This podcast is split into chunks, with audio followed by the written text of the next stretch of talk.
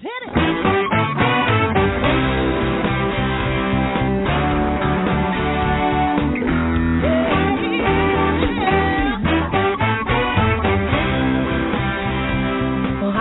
and welcome to Alzheimer's Speaks Radio. I'm your host, Lori La Bey, and I'm so excited that you're joining us today. We are going to have a fascinating conversation as usual as we learn from people all around the world at all ages and stages of life. Stay tuned as we shift our dementia care from crisis to comfort. Here we go. What you think about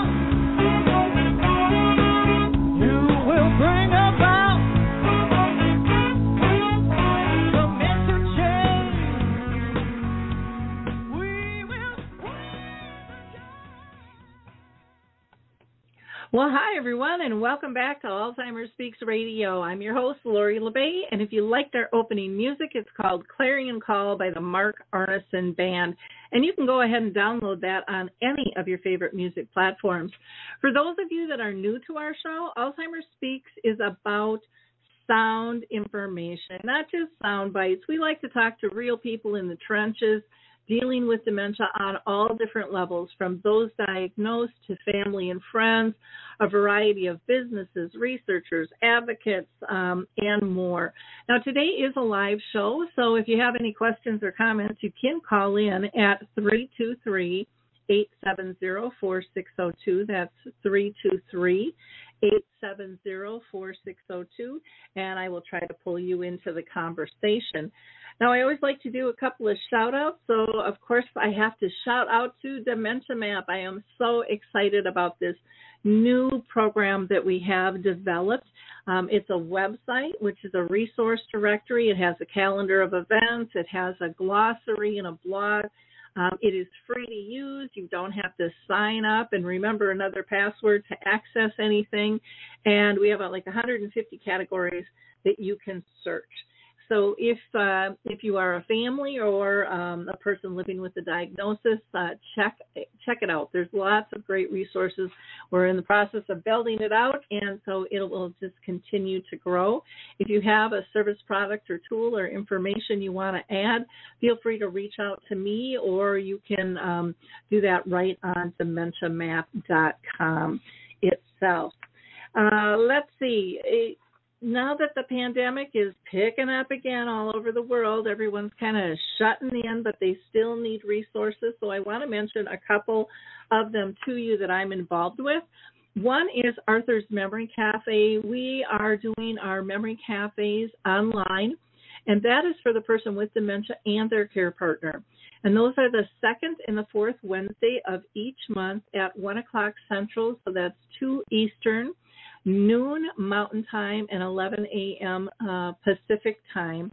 And just uh, again, reach out to me. I'll get you information on that. We also are doing one that is uh, sponsored by Brookdale North Oaks and the Shoreview Community Center here in Minnesota. Uh, this is a caregiver support group that we are meeting in person. Though last month we did go virtual, and we're going to wait and see how how things are going with COVID. Uh, but you can register for that either way at uh, 763 913 6140.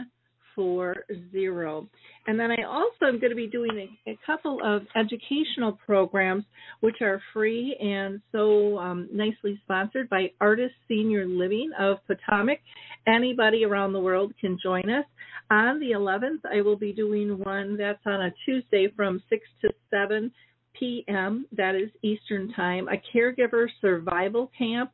We're going to be talking about the realities of dementia and um, giving giving some pointers on dementia friendly tips and tools. And then on January 13th, we will be uh, doing uh, another one. This is more for professionals, um, tools for dementia professionals, understanding and supporting families we serve. And that will be January 13th on a Thursday from 5:30 to 7 o'clock um, Eastern time. And uh, you know, just reach out to me again. I'll get you more information. You can just email me at radio at Alzheimer's Speaks. Um, com. And let's see, last shout out I want to do is to Picnic Health. Picnic Health is an important Alzheimer's research um, project that you can participate in. And by going to picnichealth.com forward slash speaks, you can sign up and get paid $25. What they do is they collect and digitize all of your medical records into one online account. And then you can consent to share anonymized data from your records with medical researchers and by examining this real world data from your records, researchers can find out things that they wouldn't have found out necessarily from a clinical trial. So there's important information in each of our unique healthcare journeys. So feel free to share your story. And if you care for someone with Alzheimer's, you can sign up on their behalf as, long as you have legal consent to do so. Um, again, just go to picnichealth.com forward slash speaks and get your $25 and start helping change the world. We are going to hear from the footbar walker and then I'm going to introduce our guest today. We're going to have a really interesting conversation about the LGBTQ communities and how they're dealing with memory loss, um, not only for the person diagnosed, but their care partners as well.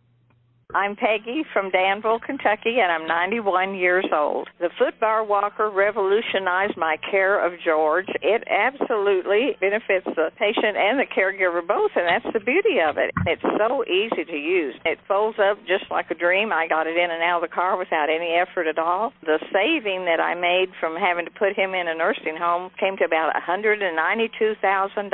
The footbar walker was designed not only to assist the patient, but also the caregiver. Like having a portable pull bar everywhere you go. Patients have more control of their motion and pain management, and no lifting from the caregiver is required. Caregivers, put your foot down and quit hurting your own health, no matter which side of the foot bar walker you're on. It's a win-win. Call 731-924-4444 and visit our factory showroom in Paris, Tennessee, or visit us online at thefootbarwalker.com. Well, we are back, and it's time to introduce you to our guest today. I'm excited to have two individuals from the University of Washington's Goldsen Institute, which is an innovative hub that researchers uh, researches vulnerable populations and creates interventions to improve their health, wellness, and longevity. Amy Cunningham is a research coordinator for Aging with Pride um, or what they call IDEA, which stands for Innovations in Dementia Empowerment and Action. And um, so I want to uh, go ahead and pull Amy in here and just say, welcome to the show. How are you doing today, Amy? I'm great. Thanks so much, Lori, and Happy New Year to everyone. Wonderful. Now, we also have with us uh, Ruben Rivera Jackman, and he is the training coordinator for a program called Safe Home. And um, both of, of our individuals today are going to be answering all kinds of important questions. So, Ruben, welcome to the show. How are you? Good, Lori. Thank you for having us, and Happy New Year, everyone. Well, thank you for taking the time out to be here. I, I do want to remind people that today's show um, is live, so people can call in at 323 870 uh, 4602. And I'll just give a little little more background on on both of you two. Um, Amy has been in the research uh, arena as a coordinator at the University of Washington in both the uh, School of Nursing and the School of Social Work for 25 years. And she has coordinated over 20 studies in the Northwest Research Group on Aging and the Goldsen um, Institute exploring behavioral interventions um, and designed to assist older adults with a multitude of issues um, from insomnia to menopause to caregiving and memory loss, uh, osteoarthritis um, pain. And then Ruben's background, he is a speaker and a trainer and a nonprofit leadership consultant and has accomplished a 30 years, a 30 year career as a nonprofit leader with real practical experience um, in solid understanding of diverse range of management, um, program development, service delivery applications, and he truly has a passion for working with and advocating on the behalf of older adults and he just has this natural ability of providing instruction and training uh, for the adult learner, which is a little bit different. So I know this is going to be a fabulous conversation. Now, before I get into my line of questioning, I always like to um, ask my guests if they have been personally touched by dementia. And Amy, I'm going to throw that to you first. Um, have you had anyone in your own family or circle of friends uh, living with a form of dementia? So, interestingly, nobody in my family has had any issues with memory loss or dementia, but I did provide care for about 20 years to um, a woman on a volunteer basis in my community who was um, blind she became blind in her 60s and so i would help her out in terms of grocery shopping help, helping handle her finances. And she was able to do that independently all the way into her late 80s and then she did develop dementia. And so we dealt with that for about six months. I got to use a lot of the information that i have learned through my research. And eventually she was placed in a memory care facility Wonderful. Thank you. Ruben, how about you? Yes, I have had colleagues and friends and family members impacted by dementia. I currently have an 87 year old aunt that lives in New York City that, that is dealing with mild to moderate dementia. And luckily, we have a support system in place to help her um, deal with, with issues related to memory loss. So yes, I've been impacted and um, personally, and have worked as a resident service coordinator in many senior housing communities where residents were experiencing and living with dementia. Okay, great. Well, let's get to our questions. Um, Ruben, I'm going to have you first kick us off with what is the Goldsen Institute all about? So, the Goldsen Institute is dedicated to building a world where all ages thrive throughout their lives. Improvement, improvements in health, wellness, and longevity demand that we disrupt traditional intervention models which necessitate new practices for how we live, work, and grow in our communities. At the Goldsen Institute, we envision a community where lesbian, gay, bisexual, transgender, and queer adults 50 and older are empowered and connected. To inspire significant scale changes, the Institute collaborates with University of Washington faculty, research staff, students, and community members to work together to discover and share innovative tools and programs. As thought leaders, we help shape the ideas that influence cultural and policy change for a better society. Also, by fostering continuous dialogue, the Institute develops workable solutions for urgent issues confronting vulnerable populations to threaten our global environment. The mission of the Goldsen Institute is to enhance the health, wellness, and longevity of resilient, underserved communities. We have three research priorities at the Goldsen Institute. The first one is health, sexuality, and gender research, which investigates the health and well being of at risk communities. The second priority is intervention research with underserved communities, which creates and tests interventions designed to improve health, well being, and longevity of at risk populations. And the third priority is research in trans- translational practice, which promotes taking what we've learned from our research studies and translating that into practice and policy settings. As an innovative discovery hub, the Goldsen Institute focuses on catalyzing high quality research to fill evidence gaps collecting and summarizing, disseminating our findings, creating, evaluating interventions to address emerging needs, addressing the intersections of health, longevity, culture, sexuality, and gender, and finally, translating the research science into practices that benefit communities. Wonderful. Well, you guys do an awful, awful lot there. Um, Ruben, why are the programs and studies at the Goldsen Institute aimed at the LGBTQ older adults?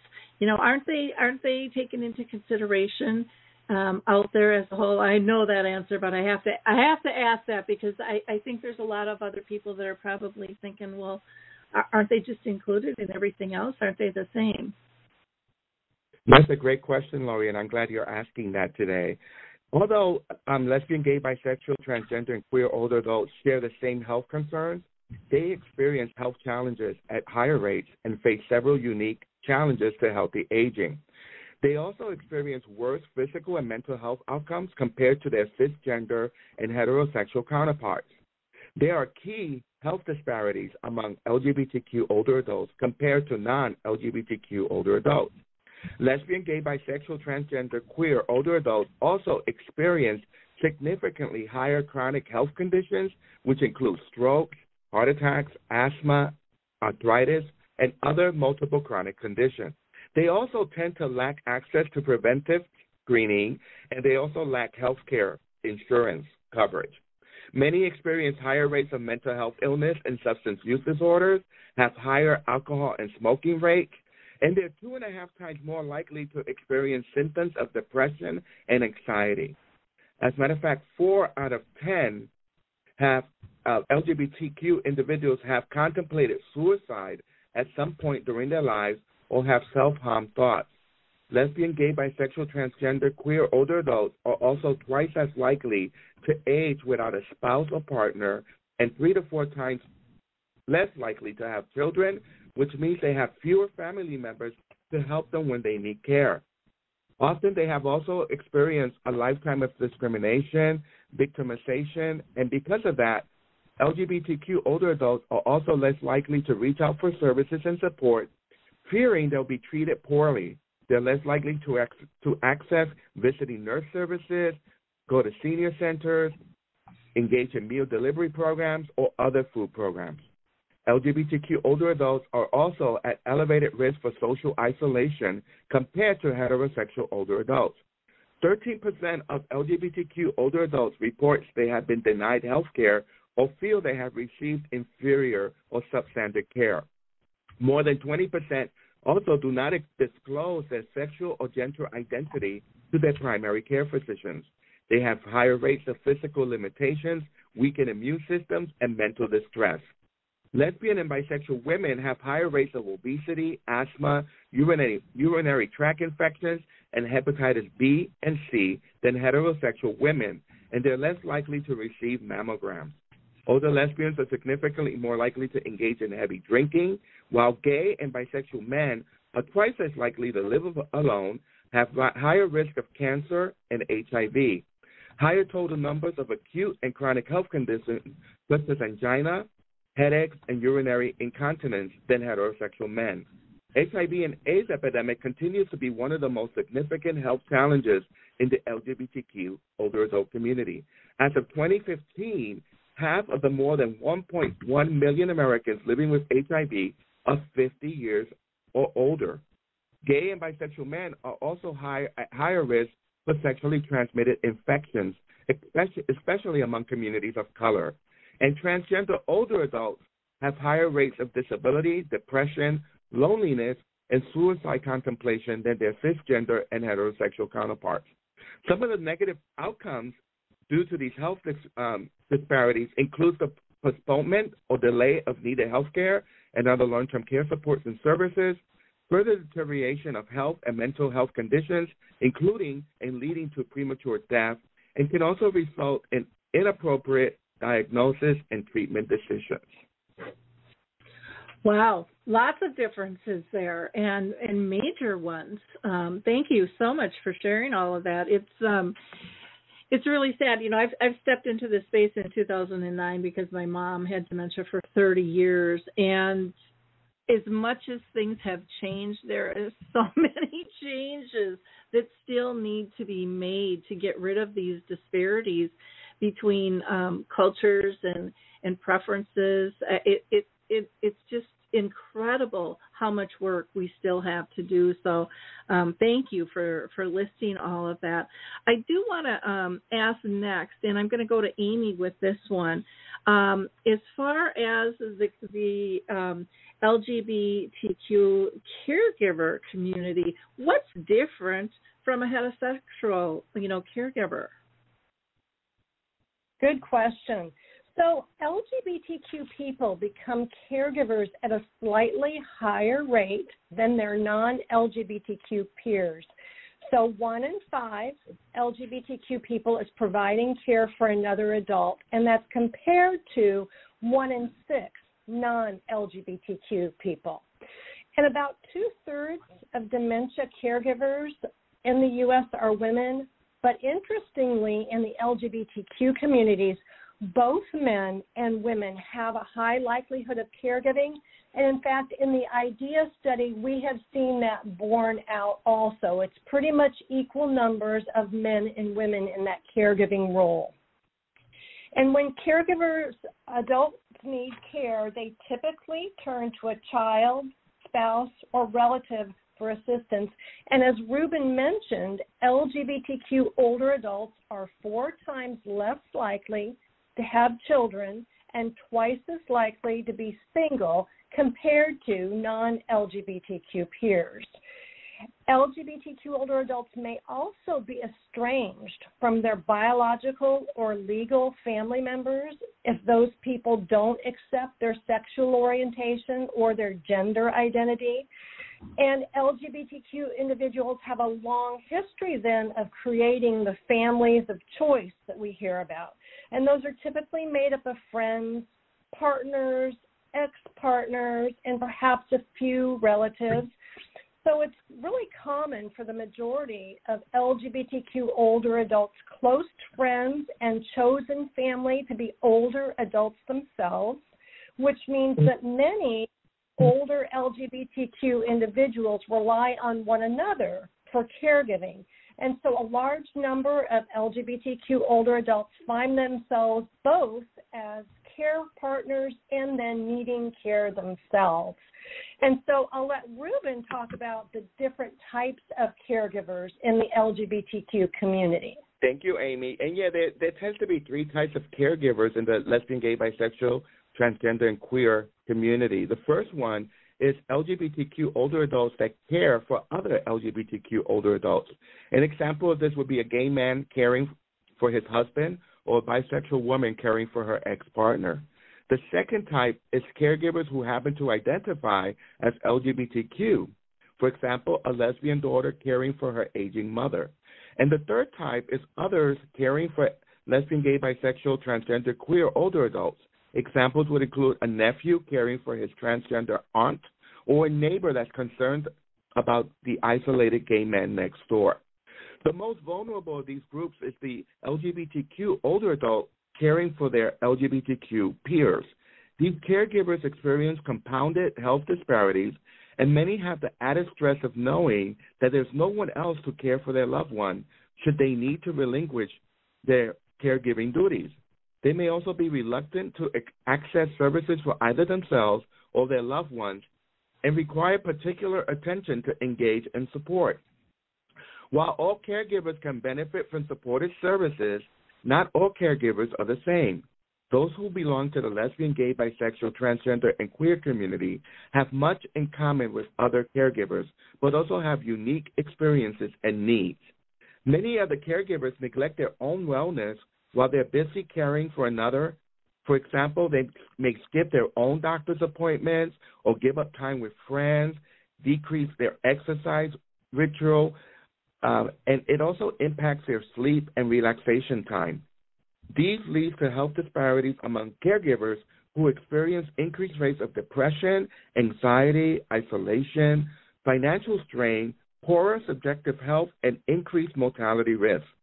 The stress associated with caregiving is often referred to as caregiver burden. Though there is a network of supportive services available for caregivers, Many do not know how to access these services or very commonly do not realize that they're caregivers at all. Most caregivers will say that they're just doing the right thing, helping out a friend, or being a good son, without having any idea that they belong to a large cohort of people who share similar feelings and experiences. They may also reject the idea that they can use any support or assistance themselves, though in fact we know that caregiver burden can have a negative impact on both the caregiver and the person they're caring for, and that proper support can help to alleviate the impact caregiving.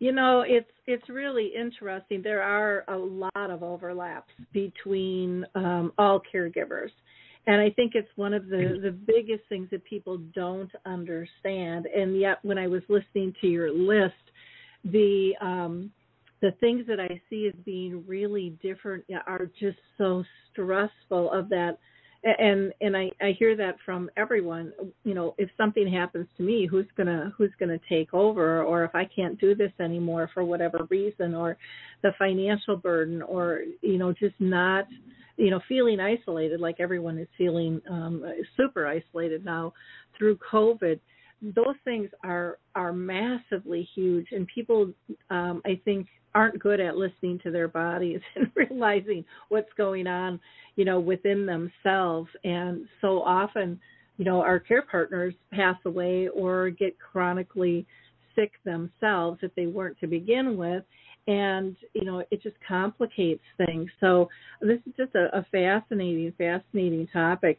Um, amy can you tell us about the individuals in the lgbtq community you know living with dementia? What do, what do they think about the diagnosis and how they're treated and and you know are are their needs are their needs being met?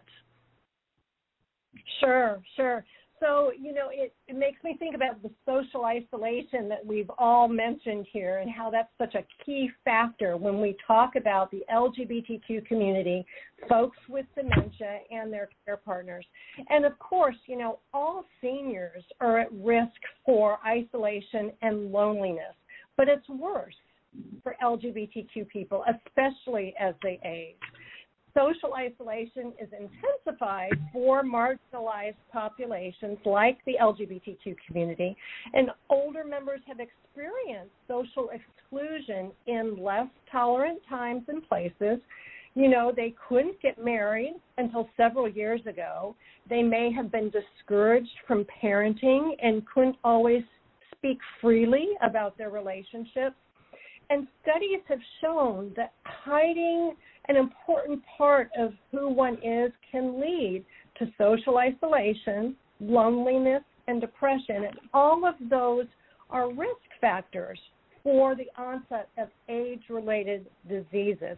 So clearly, LGBTQ folks are more at risk for dementia. In fact, LGBTQ Americans were recently found 29% more likely to report memory loss and confusion two early signs of dementia compared to their straight counterparts. And there isn't really certainty about what's causing higher rates of cognitive impairment in sexual and gender minorities, but it may be due to higher rates of depression, other health concerns such as PTSD, certainly HIV related dementia uh, plays into that, an inability to work, high stress, lack of access to regular LGBTQ competent health care, and some older adults may miss signs of depression and be hesitant to communicate how they feel to others, including their healthcare providers, leaving that depression untreated.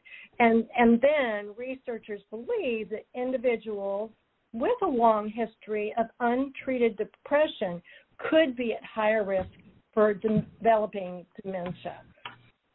And, yeah. And oh, go ahead. I'm sorry. I, I was just going to finalize that with saying, you know, there's different issues when LGBTQ older adults develop dementia.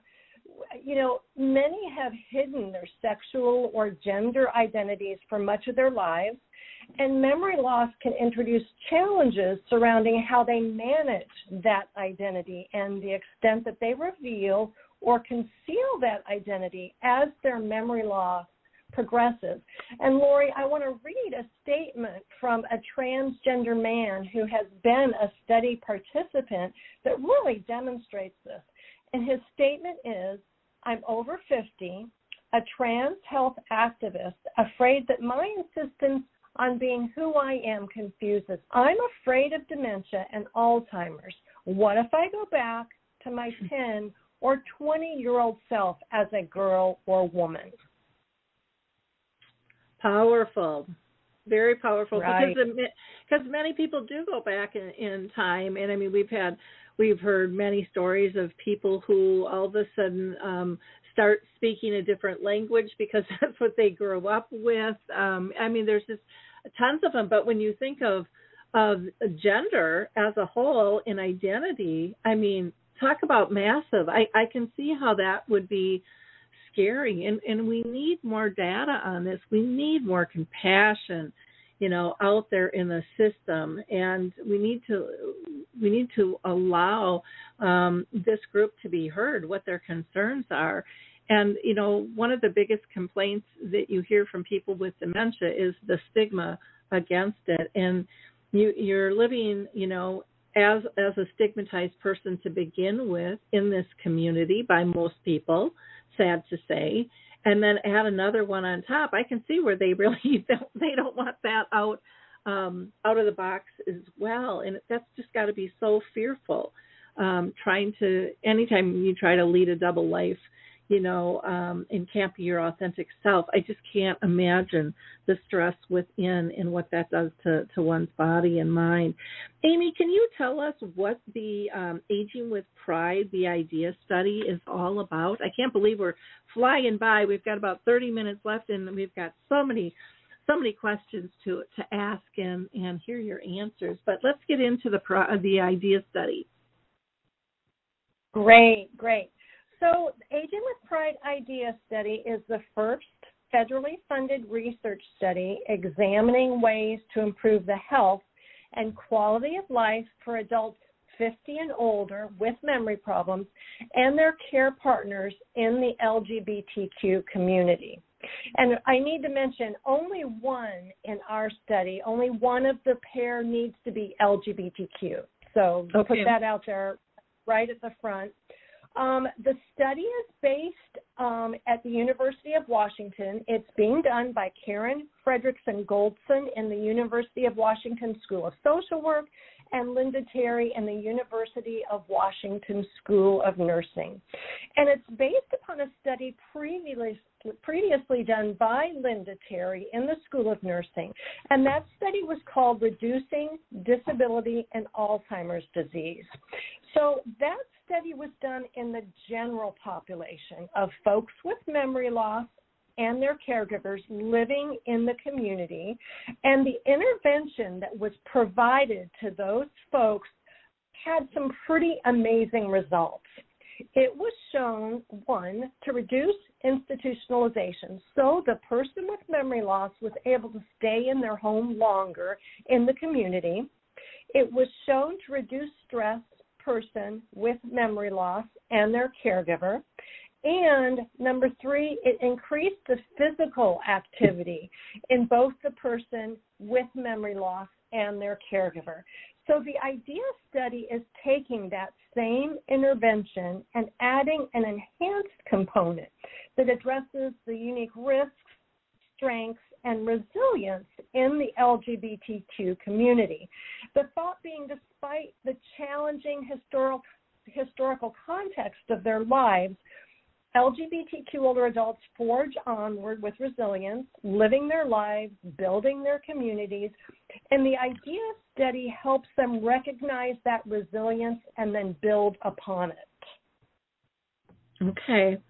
Um, I, well, I find it's it's it's interesting and it's sad that this is the first study um, because you know it, it's just sad that they haven't gotten more attention um, ahead of time there. Why don't we talk about um, some of the the issues that are faced by the community experiencing memory loss and their and their caregivers? Um, what are some of the primary things that that you're hearing from them? Right. So what we're doing is we're addressing some of those issues with this um, coaching program that has four key areas. So, problem solving. We um, help the care partner identify consistent areas of tension and brainstorm ideas and approaches to improving behavior problems. Not all folks with memory loss are going to have behavior problems in the initial stages, but as it progresses, it's pretty common for behavior problems to develop. And we want to give their care partners the skills, the tools to handle those behavior problems so that they don't become huge issues in caregiving. The second thing we do is we provide coaching and strategies to address communication challenges related to memory loss. We help care partners realize things like always speaking to the person with memory loss in the same room that they're in, um, getting on eye level, some, some things like that, so that communication goes more smoothly. And then there's a low level exercise program, and it includes stretching, flexibility, balance, endurance, all of that to strengthen the body, support independence, reduce injury, improve mood. And um, I have to say, you know, none of us really likes to exercise, but it's something that we know is good for us. And the folks in the study really do enjoy the exercise program. And it's both done by the person with memory loss and their care partner. And then the fourth thing we're doing is we're connecting them. I mean, we keep talking about social isolation, connecting them to community resources specific to LGBTQ aging and caregiving. We want, after the coaching ends, that coach is no longer in their lives, we want to make those connections. And, and when you think about, you know, the social isolation that we've been talking about, that all of them are feeling, and add the social isolation all of us are feeling during this COVID pandemic, just getting this connections established in their routines is so, so important, Lori. Oh, for sure. Um, I, you know, I, I love the support. I mean, it's it's so it's so badly needed. Um, one of the other things that I, I wanted to talk about was COVID. How how is that affecting everything? And and when people are part of this group, uh, we should clarify too: is that in person? Does it have to be in Washington, or can it be you know anybody in the country or in the world? Um, are you virtual? Um, if you can touch on that and then go into the COVID piece, that would be wonderful. Sure. Sure, great question. Well, the study um, originally was being done in person. We were only doing it in Washington and California. And then when COVID hit um, in March 2019, we had to socially isolate. We were no longer able to go into people's homes. And many clinical trials were not able to survive and keep on going after the pandemic hit, but we did not want that to happen. We felt this program was important enough, we wanted to find a way to continue. So we took some time and we adapted the program so that it could be done virtually. So we are not in people's homes. We're doing the program virtually. And what that means is we connect with people using something very similar to Zoom. It's a telemedicine platform, very, very easy to use. And that's how we connect with them. It's a virtual program where we're doing the coaching one on one. It's the coach, the person with memory loss, and their care partner. And if somebody doesn't have um, an iPad, a personal computer, a tablet of their own, we provide that. So we don't want to exclude people who don't have the technology to be able to connect with us. And because we're able to do this virtually, we are in all 50 states.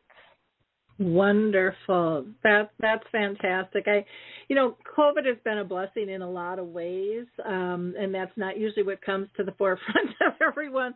But it really has expanded reach and um, and helped with mobility and and time the time crunches too that people feel. You know, you don't have to drive and get get ready to go and all of those types of things.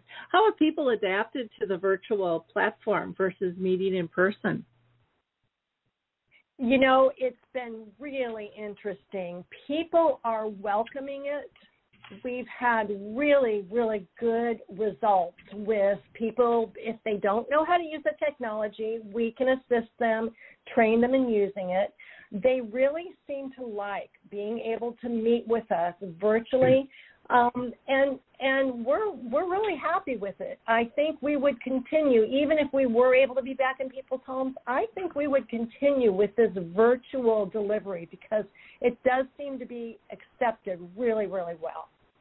Yeah, well, and I think it gets people excited for those that aren't technology based to begin with. Uh, it uh, um when we first started doing like our memory cafes online, uh, they were they were ecstatic I mean, giggly ecstatic, like, oh my gosh. And then it was like, I could meet with my book club or my prayer group or my high school friends or whatever it might be. And their mind just expanded, which I think really helped, you know, get rid of part of that tension of being isolated too. So, you know, um, learning something new, I think is a, is uh, fundamental to, to improving things there. How long does the intervention last? You know, with this this coaching program and stuff, and is there things that they have to document and sign in, or is that all taken care of by the researchers themselves? Right, right. So um, the the coaching program itself. Let me mention the coaches. The coaches are trained at the University of Washington by our team. It's an intensive training that they do that prepares them to go out and do this coaching with um, the folks with memory loss and their care partners.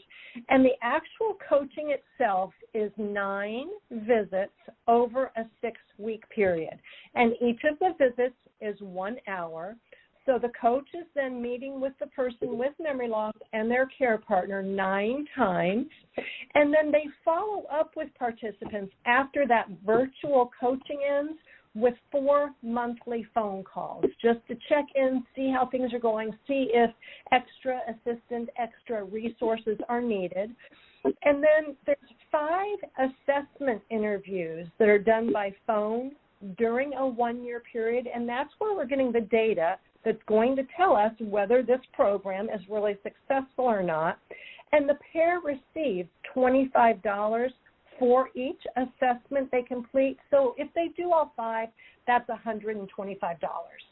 Okay, well that's sweet. That that's always nice, you know, to add a little a little money into the learning process there. So that's fantastic. Now, who all is eligible, and, and how are you getting the word out about this now that you're not just in Washington, in California? Right. Well, that has been a real challenge, Lori. Getting the word out, you know, posting flyers doesn't do much good if people aren't going out into places where they're going to see the flyers. So we relied very heavily on our community partners. We have community partners throughout the United States. Um, they're primarily agencies that serve the LGBTQ population, and we've been really um, blessed with them being able to tell the people they serve about this program. Word of mouth has been wonderful. Um, there are a couple of groups, OLOC, which is Older Lesbians Organizing for Change. They have been wonderful in getting the word out. And then Prime Timers. Those are men over the age of 40 who identify as being gay or bisexual. And they have been wonderful in getting the word out. And I also, I do a presentation, a 25 minute presentation that goes through what it is we're doing. And I've had lots of requests once we've gotten the word out um, for doing that presentation so people can become more aware of this. So, the, in terms of eligibility, the person with memory loss and the person who helps them both participate in the study as a pair. Either the person with memory loss or their care partner must be LGBTQ. Oftentimes they both are, but only one of them needs to be. They do not need to live together. They cannot be living in a long term care facility, so they need to be living in their own home independently. And they have to live in the U.S. or one of its territories. And then the person with memory loss must have a diagnosis of dementia or memory loss severe enough to reduce their ability to perform everyday activities. And that's totally self reported. We're not checking in with a healthcare provider. It's just totally self reported.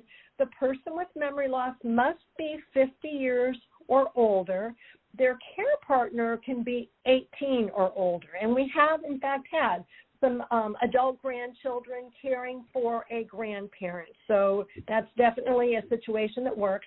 And examples of other pairs that we've had in the program couples, partners, spouses, an adult child caring for an aging parent, a friend helping a friend with memory loss, a caseworker assisting a client. All of those work very well as long as at least one of them is LGBTQ. Okay. Okay. Well that that is fantastic. I would love I I know you are listed on Dementia Map. I would love to have you put more detail down about this project and um, if you're allowed to use the logo um, for the project, I think would be um, really absolutely wonderful to to be able to grab attention on that. Um, let's get Ruben in here because we've got about 15 minutes to go, and I want to ask him some questions as well. So, Ruben, why don't you tell us about the Safe Home program? Yeah, thank you for the opportunity. We're really excited to announce that the Goldsen Institute H. Price Center responded to a request for funding from the Centers for Medicaid and Medicare to develop what we are calling the Safe Home Training Program, which addresses the unique barriers LGBTQ and racial and ethnic older adults face in accessing the care they need in nursing homes in Washington state. So we were funded for three years and have developed a curriculum uh, which will be the first ever evidence based training program to address the distinct and intersecting needs of LGBTQ and racial and ethnic minorities in skilled nursing home facilities in the state of Washington. The training will be available to skilled nursing home facilities in Washington state at no cost, and there will be a nominal fee for other long term care providers who are interested in the training and these include assisted living facilities, adult family homes, and other congregate care providers. I'm excited because the training will develop, deliver skills based training with a focus on ensuring that leadership and direct care staff develop specific, practical, and transferable cognitive and behavioral skills, resulting in more inclusive care for health desperate, underserved, and vulnerable populations. It is designed to assist skilled nursing home providers to continue to do the wonderful things they do very well already while enhancing their ability to extend the same, the same great care programs and services to LGBTQ older adults. So we're really excited that this training is available. We are scheduling trainings now in 2022. And the idea is that at some point, we might be able to offer and extend our services outside of Washington State. So we're really excited um, about this training, and um, we will have more information about results in the future. Wonderful. Well, the training is such a need.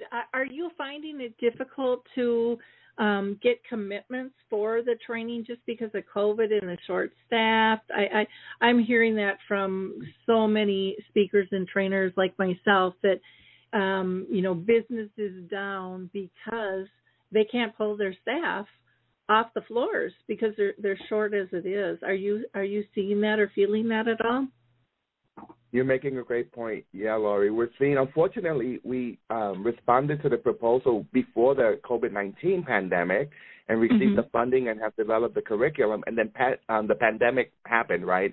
So we know that it's best to offer this training in person because of the interactiveness of the training. Um, and unfortunately, we have had to also develop a module that can be offered virtually just because a lot of long term care facilities especially nursing home facilities, are not able to allow us to come in person depending on their protocols and depending, you know, with the Omicron, especially with Omicron coming on board, we had some training schedule that we had to postpone because they had to change their protocols in terms of in-person training. So yes, the pandemic has definitely thrown um, thrown us out for a loop in, in terms of being able to provide the in-home training, but I'm hoping that at some point we will be able to go um, into these facilities and provide this training. We we believe that the training um, delivered in person is the best strategy to use. But we are Mm-hmm. adapting and creating an, a virtual um, training platform so that we can also um, provide that as an option. Yeah, I think um, you know everything pretty much is going virtual. Some are doing hybrids. I mean, even when I get hired now, they're like, "Let's just plan on virtual, and if things change, we'll we'll set we'll set up travel plans." But um, that's kind of the the mindset out there. But I think you know with what you're doing, I, I understand the discussion and meeting in person is important. But one of the things that you know you could do, um, even with a virtual program, if you had more than one um, one trainer is to do maybe a couple of breakout rooms. And I, I love the idea of being able to expand it because my gosh this this isn't just in Washington and California to say the least and then really be able to have some of those smaller talks and then bring them back to the group. Because sometimes people aren't comfortable you know speaking in front of everybody either. Um you you run into those types of things. But I I would love to see that um, come about. I think that that is just so huge. Just having a discussion about this is is massively massively huge um, for people. One question I wanted to ask both of you is. Um, do you in your in your program do you have like a memory cafe that is specific to support um, the LGBTQ community? And Amy, I'll throw that to you first. Sure, sure. That's a great, great question. Um, we don't have a memory cafe per se because I understand that is for both the person with memory loss and their care partner, but it's something that we do want to develop down the road. I think there's a real need for that, and I think we have the capability to provide that. But one thing that's interesting is a lot of people who've inquired about the IDEA study have been care recipients who do not have a care partner.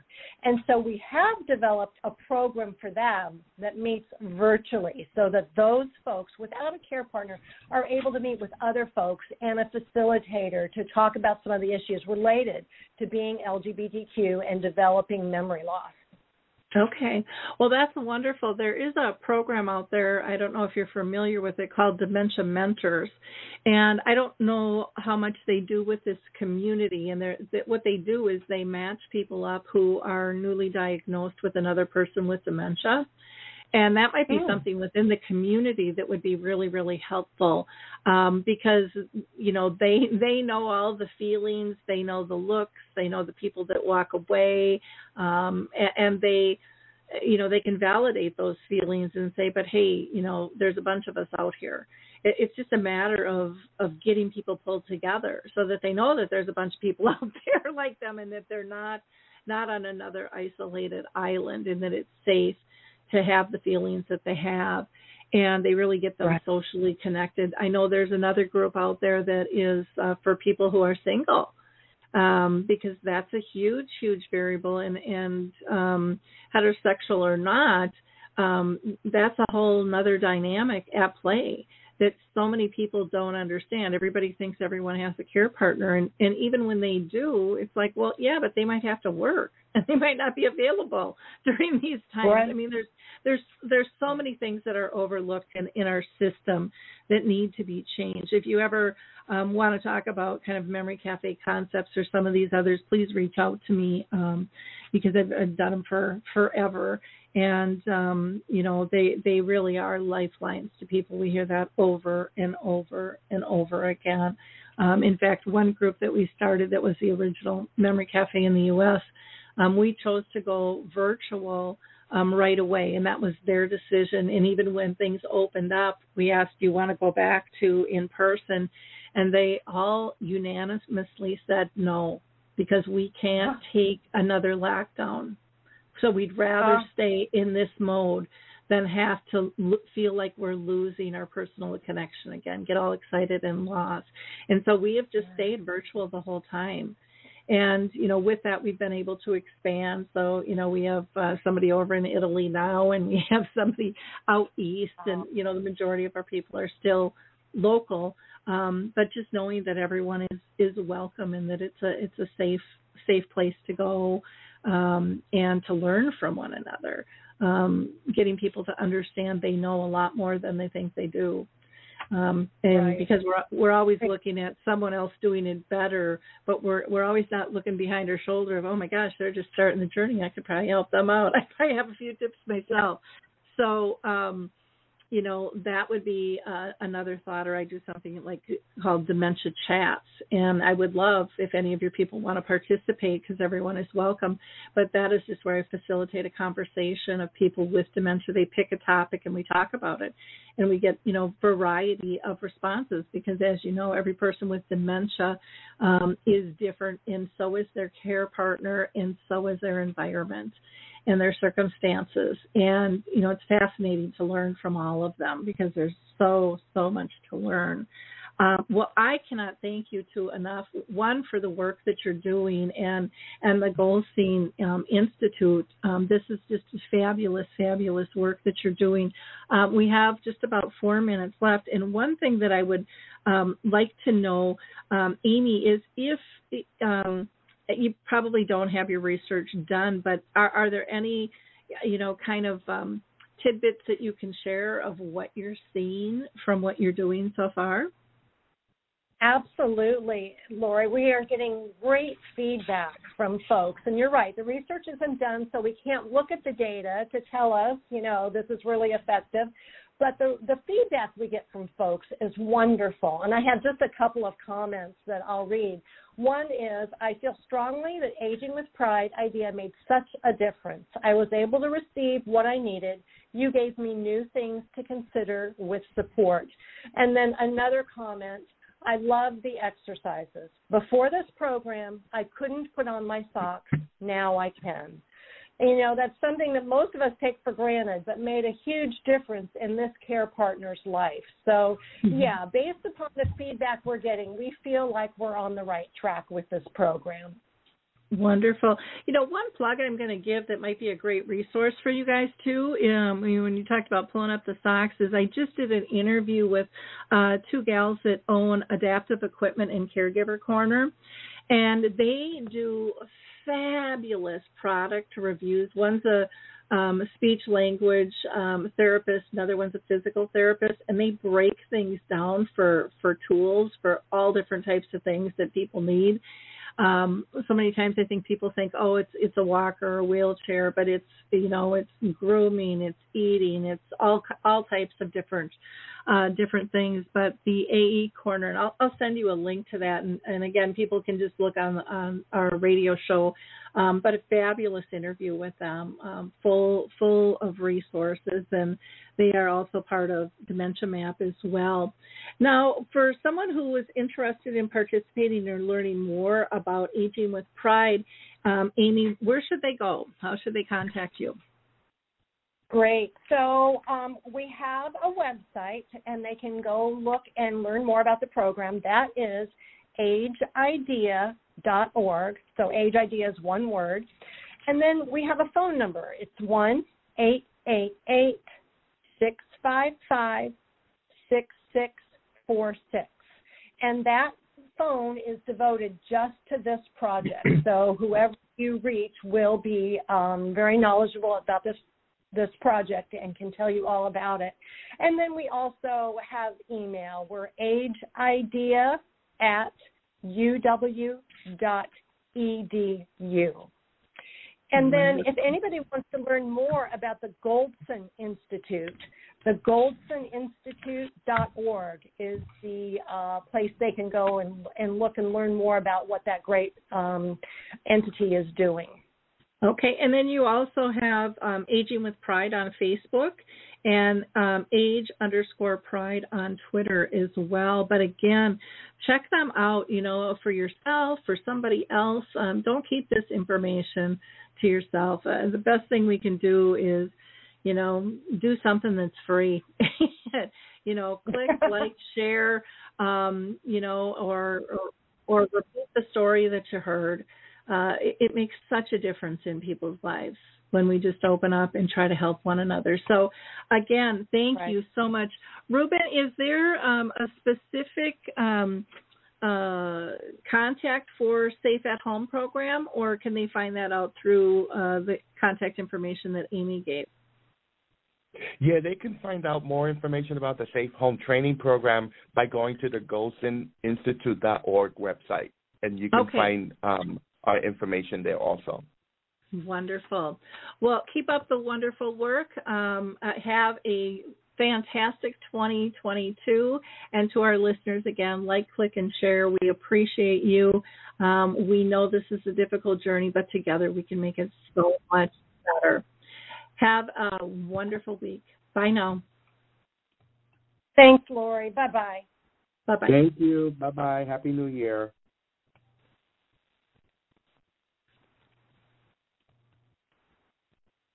Hey everybody, Jared Sebestier, host of Retire Repurposed. This podcast is dedicated to help people transition into fulfilling and purposeful retirements.